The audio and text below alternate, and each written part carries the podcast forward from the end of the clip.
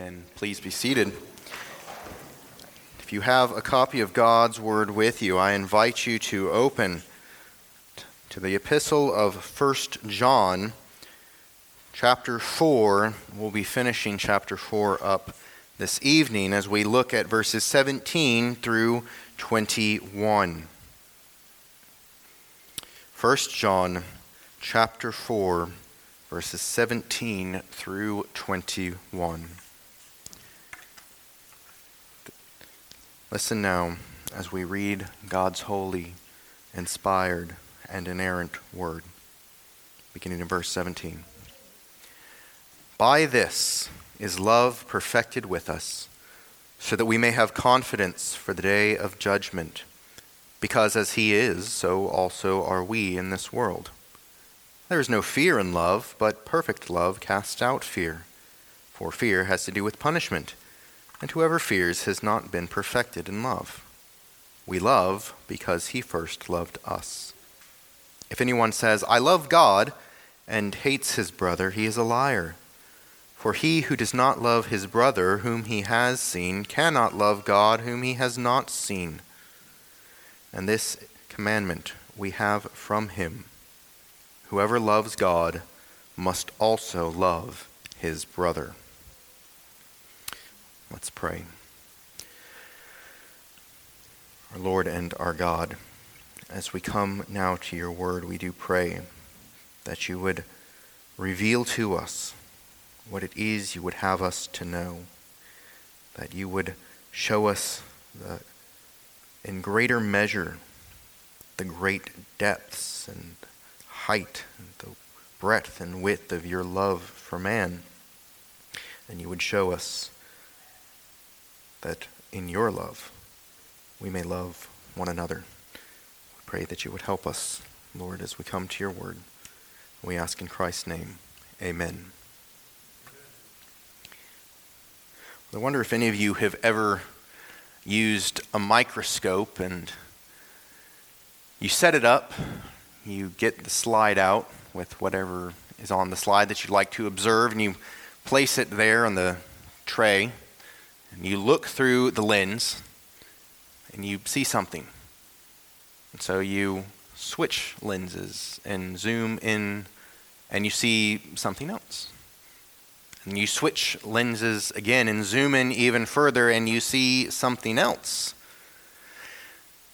If you've ever done that before, maybe you have noticed that the Apostle John has been doing something very similar in this chapter that we've been studying the last few weeks. Not quite zooming in and zooming in and zooming in again, but he has been going through this doctrine of Christian love and going from one part of the doctrine to another to another as kind of a step of stairs going down or, or as zooming in with a microscope. He started off in reminding us of the reasons why we love. You remember this is also connected to the fact that he just told us uh, to not believe every spirit, reminding us of the necessity of both good doctrine and good practice in the Christian life. And he told us these reasons for love, the whys. And then from there, Last week, we saw some of the evidences of love and this great and glorious truth of abiding with God and God with us because of the great love which God had for us. And this evening, John turns the, uh, the lens of the microscope, if you will, and goes to blessings and benefits of the great love which God has for us and which we have for God. And reminding us, reminding us that because of God's love for us, we need not fear the Lord our God in an improper sense. John this evening reminds us that Christians should be confident in the love of God because of the great depths of God's love, which produces love in us. Christians should be confident in the love of God because of its great depths, which produce and produces love in us. So we'll look at this text this evening in three different headings. First, in verses 17 and 18, we'll look at this confidence that we ought to have in the love of God, confidence which we should have. In verse 19, we see the source of love, the great depths of the source of love, God's love for us. And then in verses 21, or excuse me, 20 and 21, we'll see uh, the product this love produces because of love's requirement. It produces something in us love for God, love for the brethren. Three headings which I hope will help us to uh, delve deeply into this great doctrine and see the conclusion of John's uh, progression in the doctrine which we have before us.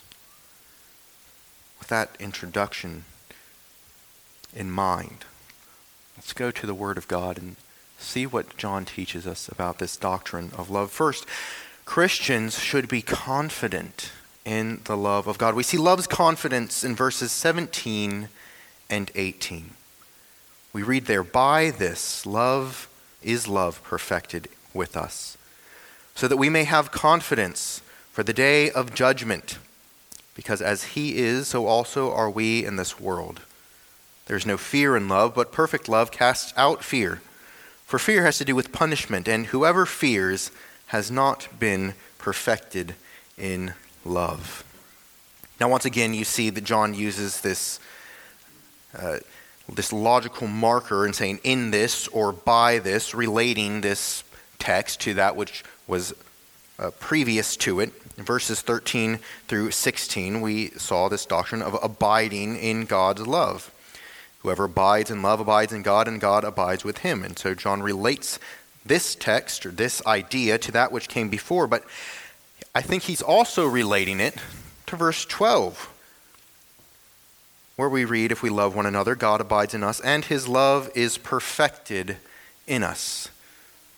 John is reminding us that the truth of God's love for us, the truth of abiding with God, all of this should remind us that love gives us confidence. The love of God gives us confidence. John says that by this is love perfected with us, so that we may have confidence for the day of judgment. God's love, which produces Christian love, I believe is the focus here when John says uh, this love, uh, by this is love, the love he speaks here, I believe is primarily God's love for us. It's not necessarily our love for one another or even our love for God. John says that it is perfected. Now, uh, you have probably noticed here that John mentions perfect love or perfection or perfected several times over. And when a word is mentioned many times over in a text, you know that means that it's pretty important. So, what does John mean here when he's talking about love being perfected? Is John saying to us, well, dear Christian people, I really hope that you have a love which is spotless? I really hope you have love which is equal to God's love. Is that what he's saying? This word is fairly interesting because while perfect is a good and right translation of it, I don't think that fully encompasses all which the word means. This word also means to be brought to maturity or completion to fulfill its task, to do what it is supposed to do, to ripen, if you will. So when John is speaking of this love being perfected, he is talking about God's perfect love being poured out in us, but he's also talking about this love doing what it is supposed to do in our life. That is, namely, changing us, pointing us to Christ the Savior, reminding us of of who Christ is and what he has done for us. It reminds us that we, because of the work of the Spirit in our hearts, do indeed love. And if you skip down to the end of verse 18, it speaks of whoever hears has not been perfected in love. That is love which we have. It's speaking of the fruit of love in our life. Not that we have perfect, complete, uh, totally spotless and blemishless love, but that love has done its work. You might think of a fruit tree, and I know this is an illustration which has been used many times over, but I believe since the Holy Spirit calls love a fruit of the Spirit in Galatians, it's very appropriate of us to think of love in terms of fruit, something that we have experience with. An unripe piece of fruit is still technically a piece of fruit. But when you pick it before it's ripe, it has not yet come to full maturity. It's not yet complete. When you do pick it when it's ripe, it might not necessarily be perfect. When you think of a perfect apple, it might be beautiful and flawless in the skin. There's, there's no imperfections. It's bright red, it glistens. And when you take a bite of it, it is the sweetest and, and firmest apple you've ever had.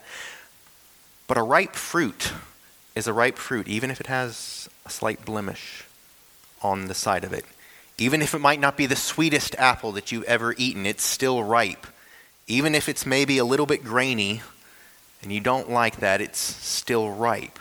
Christian love is much the same way. It, when the Spirit works in us and we do love, loving God, our, our Savior, our Father, and loving the brethren, even if it is not completely perfect, and it won't be because we still do have a remnant of sin in our life, if it's real love, it has been brought to completion, it's still love and it has done its work. The Spirit has done His work. So, this word perfect, I think it's appropriate for us to keep in mind as we read through and, and study through the rest of this text, has to do with completion and maturity. And so, dear Christian, if as you're reading this, all of a sudden you're like, ah, perfect love. I'm not perfect. Remember, if the Spirit has produced love in you, it is truly love. The Spirit has done His work, and the love of God has produced that which is supposed to be produced in you. Why is all this important? Well, John goes on to tell us why proper understanding, why the work of love in our life is important. It gives us confidence for the day of judgment. See, knowing and believing the love of God and growing in Christian love for one another produces great confidence before God in us. It reminds us of who we are in Christ. Not who we are in our own works or in our own good deeds, but who we are in Christ. It reminds us who we are in relation to the Lord God, the King of heaven and earth. Reminds us that there is therefore now no condemnation for those who are in Christ Jesus.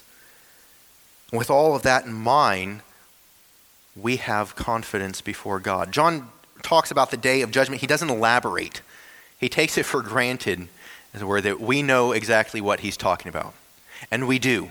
Because there is one day when every single one of us will stand before the throne of God whether that is after we close our eyes in death on this earth, or whether that is Christ returns in glory before we die, we will stand before the Lord's throne.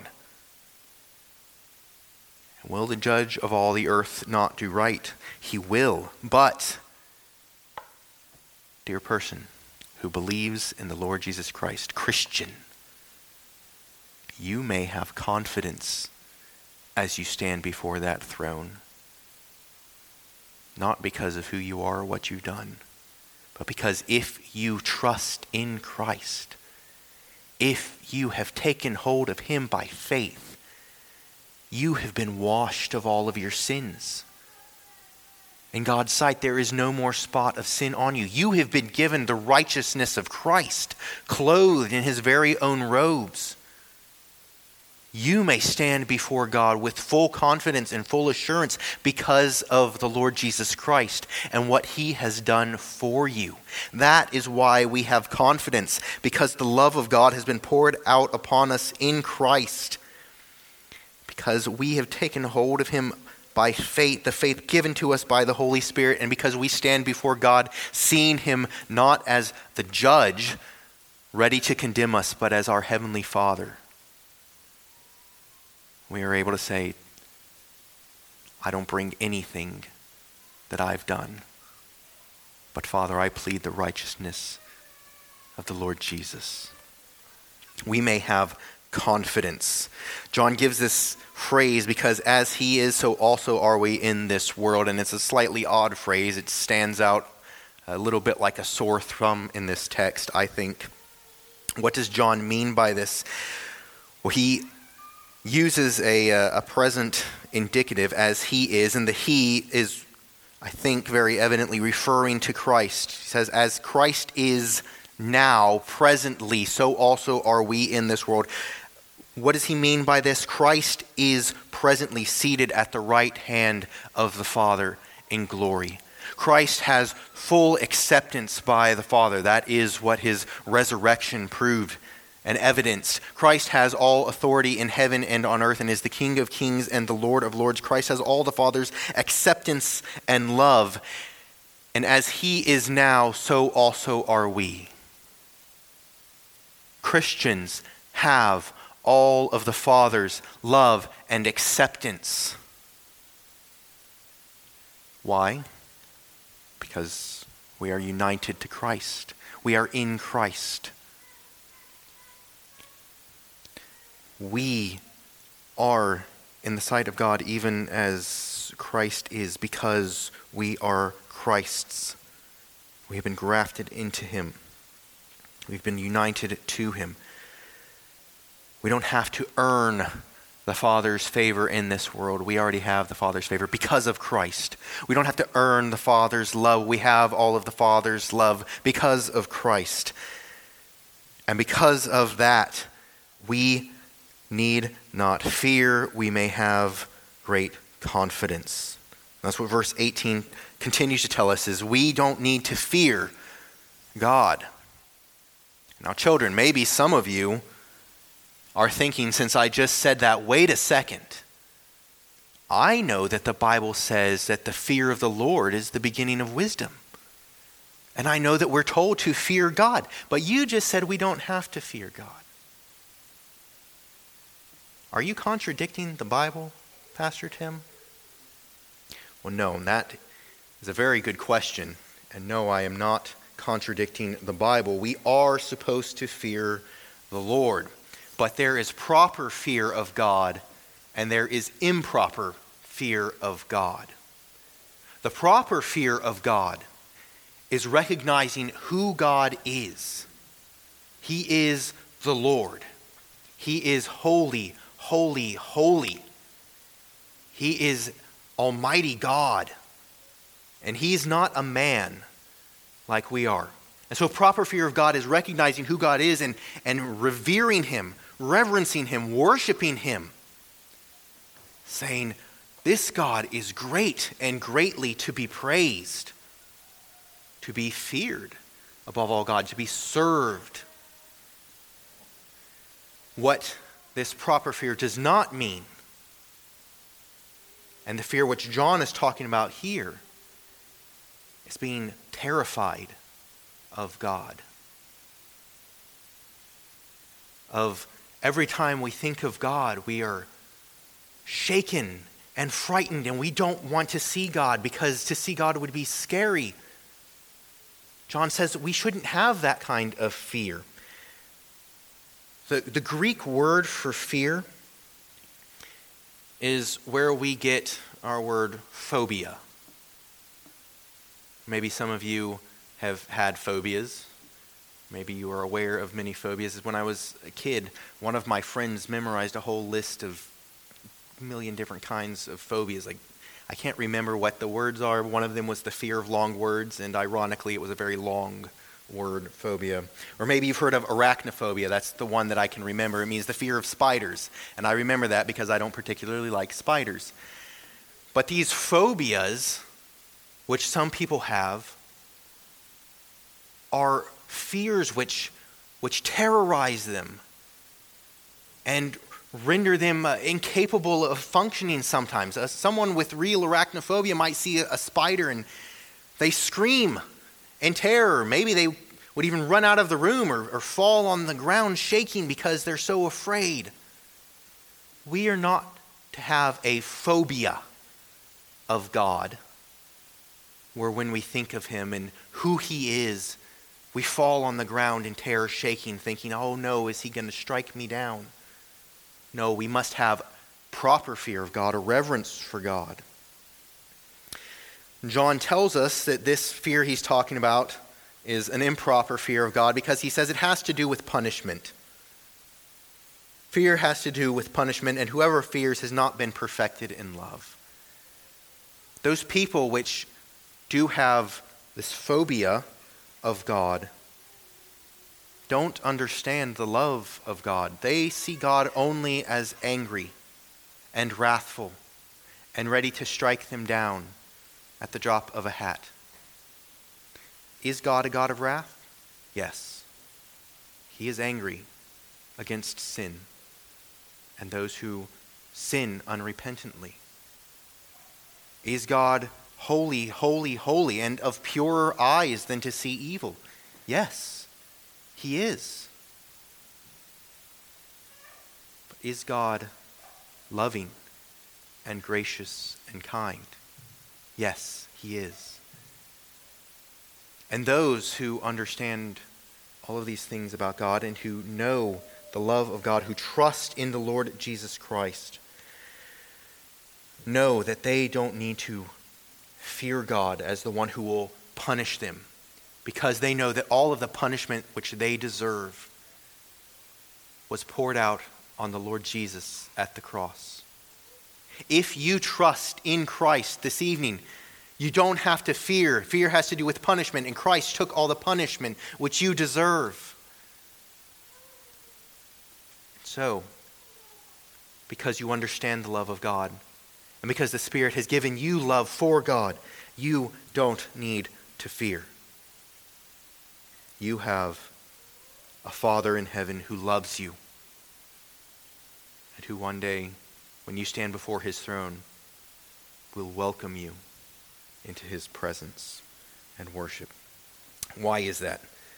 Well, because God is loving. And we've gone around this, but let's look at verse 19 because this is such a short verse, but so terribly profound. Love's source is God. We read in verse 19, We love because he first loved us. This is an incredibly famous verse not quite as famous as John 3:16, but I'm sure you probably at one point in your Christian walk have encountered this verse and perhaps have memorized it. Maybe you memorized it in the King James and you've memorized it. We love him because he first loved us. Well, I think by context, the him, which is present in the King James, is actually here in verse 19, though perhaps in the earliest manuscripts it was not. What is John saying in this verse? Verse which we know well, verse which we recited often. What is he saying? First, John says we love, or we are loving, presently, right now. John's making a statement of fact.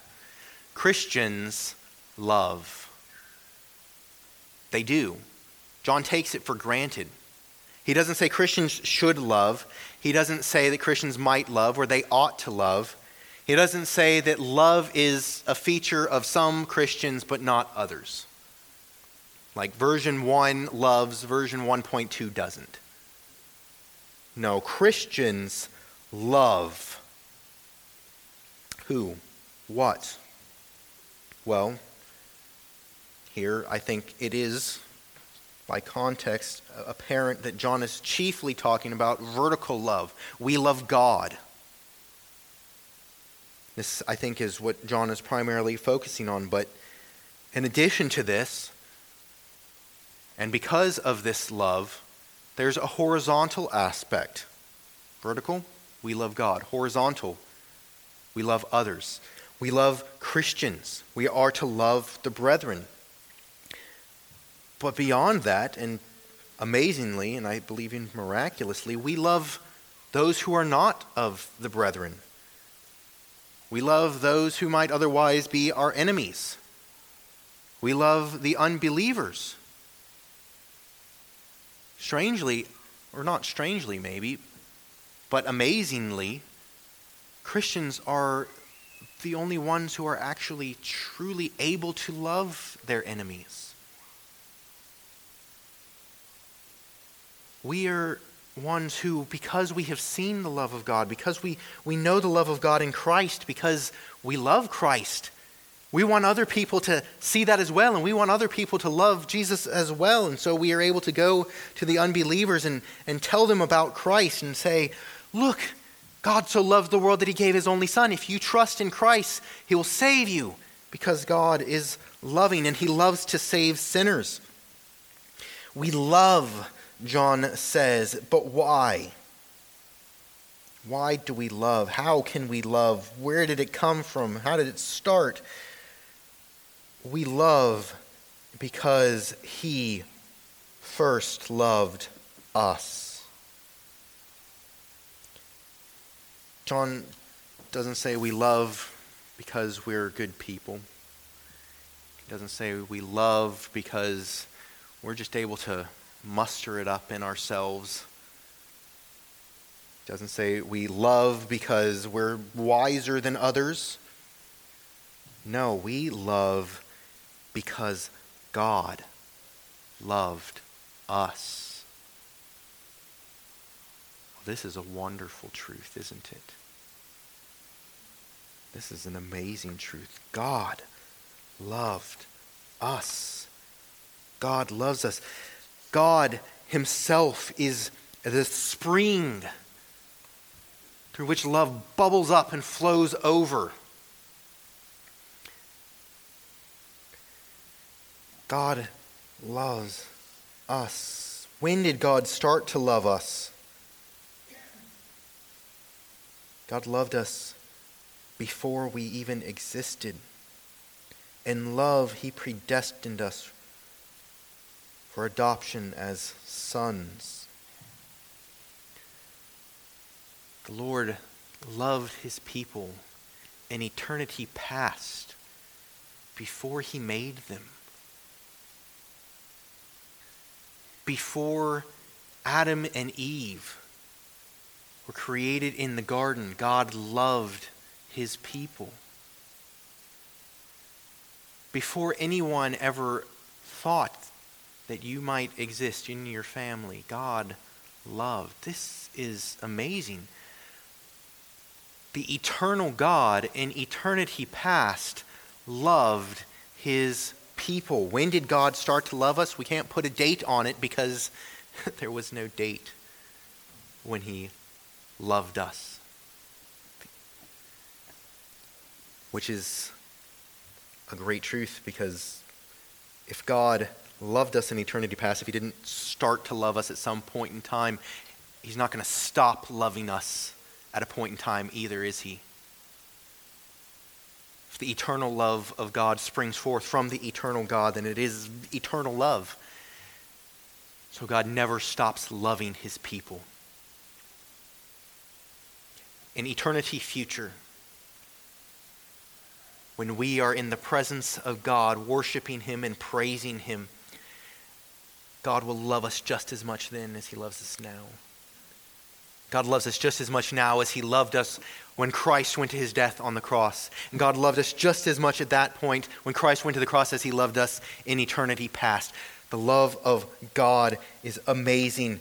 Oh, the height and depth and the width and the breadth of the love of God. It is amazing.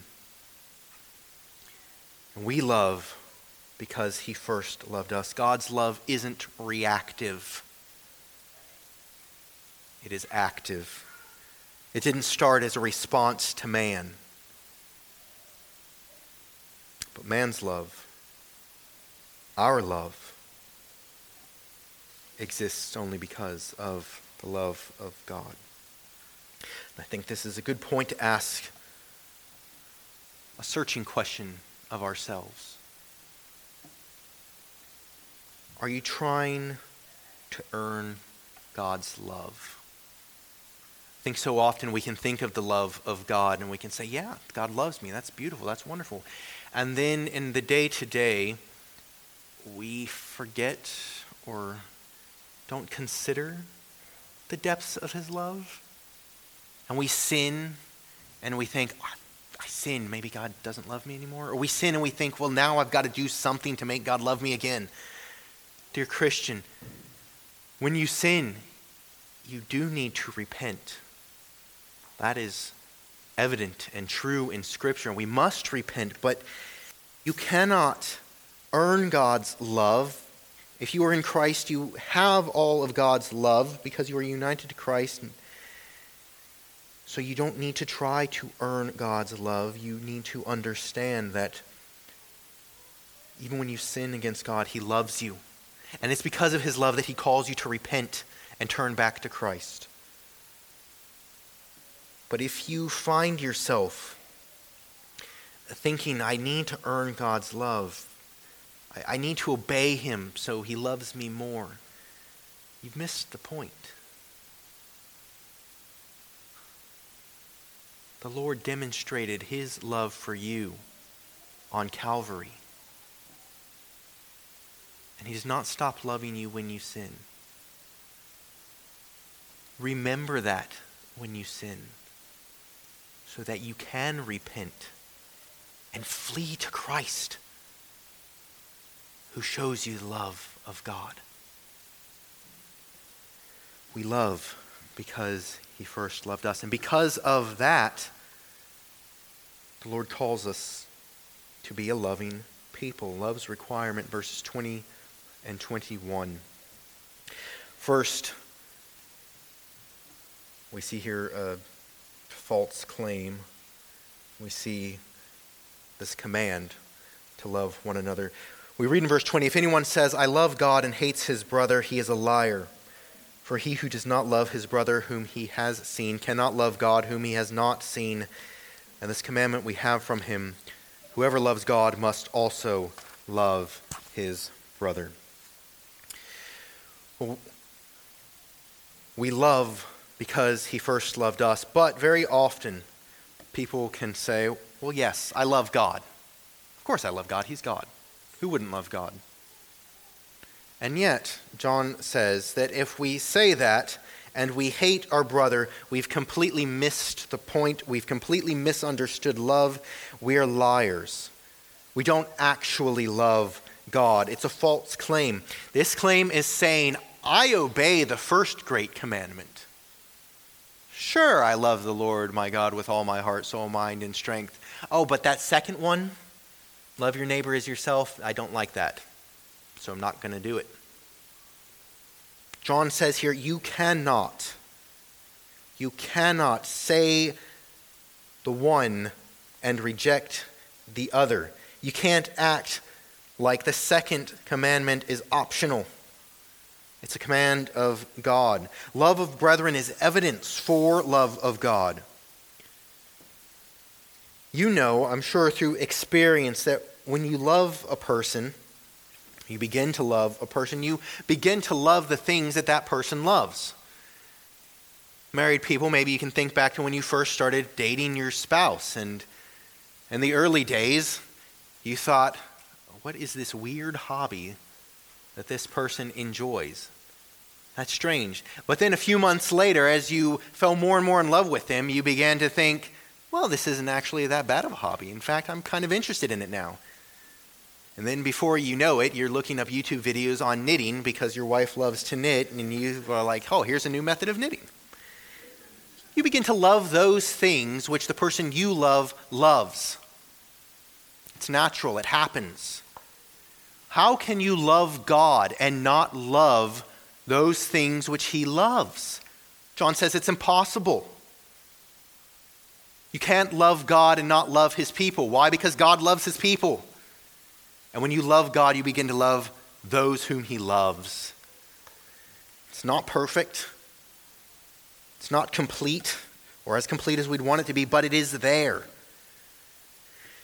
If we say that we love God, but we don't love what he loves, essentially we act like God is just an imaginary friend who likes all the same things that we like and doesn't like the things we don't like, and we're not loving the true and living God. Because if we do, we will love those whom he loves. We will obey the commandment, which we see in verse 21. This commandment we have from him. It's a commandment, it's not a suggestion. God says, Do this. I love you. I have saved you. You love me. Do this. Love the brethren. Whoever loves God must also love his brother. Now, John will say in our passage next week that his commandments are not burdensome. And I thought about delving into that a little bit more, but I'll leave that till next week. His commandments aren't burdensome. It doesn't mean that they aren't necessarily difficult, but they aren't a burden dragging us down. You remember in Pilgrim's Progress, Pilgrim had his burden of sin on his back and it drug him down. And sometimes Christians can act like after they've been relieved of that burden and they want to obey God, they're putting another burden on their back. And they act like they're a little child who's put all of his books into his backpack and slung it on his back, and he trudges one step after another, and they act like God's law is just so difficult. God's law is perfect, and we are not. And it is difficult to obey God when you're not a perfect person. But when we love God, we want to do what He says. So it's not like we have a huge weight strapped on our back, but rather we have instructions for our life. We have the map, which God says, All right, here is the path which I would like you to walk on. You trust in Christ. Keep looking to Him. Keep following after Him. And when you do that, you'll walk in these ways along my path. And the way to the celestial city will be much easier than if you try and do it on your own way. We obey God. Christ said that if we love Him, we do what He says. We love Christ, so we do what He says. The commandment is actually two part love God and love the brethren. We maybe find it a little bit easier to obey the first part. We see God's love for us. We recognize that. We rejoice in that. And we say, God loves me. I love God.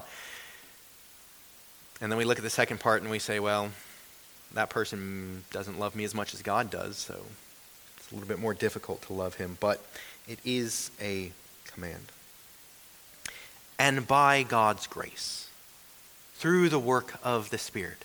As our eyes are fixed on Christ, we can obey this commandment and bear fruit.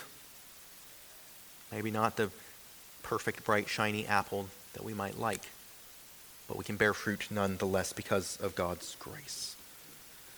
A few searching questions as we end. Do you love God? Do you? Do you love Him? Good. My assumption is if you're here this evening, you love God. Perhaps, though, there are some who do not. But if you do, let us rejoice in that. That is a wonderful sign in our lives. We love because he first loved us. We love him because he first loved us. If you love God, it's an evident uh, an evidence that God loves you. So, do you love God? Good. Now, do what he commands. It's easier said than done, certainly, but if you love God, then love what He loves and hate what He hates. Kill sin in your life and walk in His ways in full reliance upon the Spirit. Let your love for God be evident in your life. Love Him and do what He says.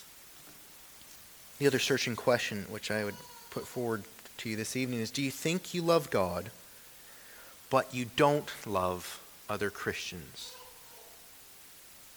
There's a great many people in this world today who say, Yeah, I love God, I believe in Jesus, but just don't want anything to do with the church or with other Christians. They're all hypocrites. I don't want to be a hypocrite.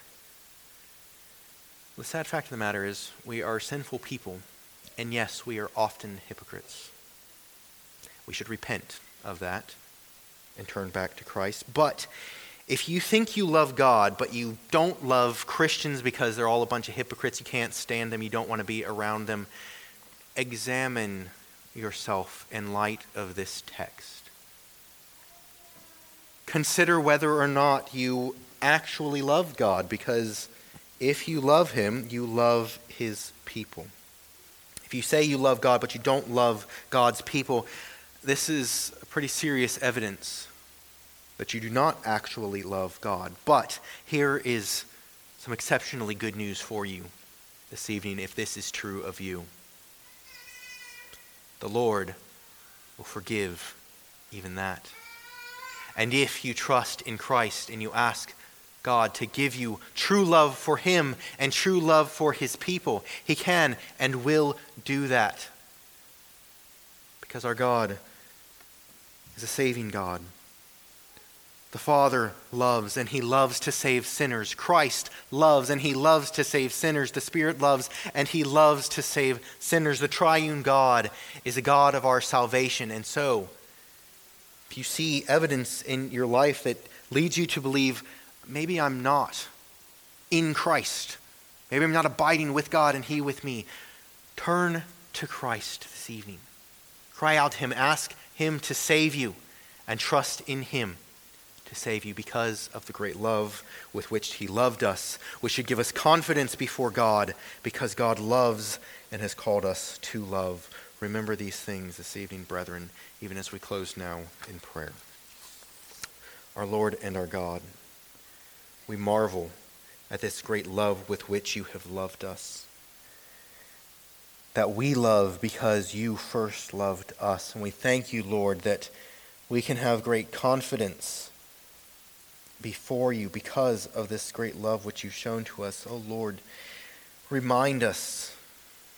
Remind us of the love which you showed to us at the cross. Fix our eyes upon Jesus so that we can walk after him. And in coming to love you more and know you better, we would love others even as you command us to love. We ask that you would do this for your glory, Lord, because we, in and of ourselves, cannot do this. But we want to obey you because we love you. Help us to obey, Lord. We ask in Christ's name. Amen. Take a few moments now to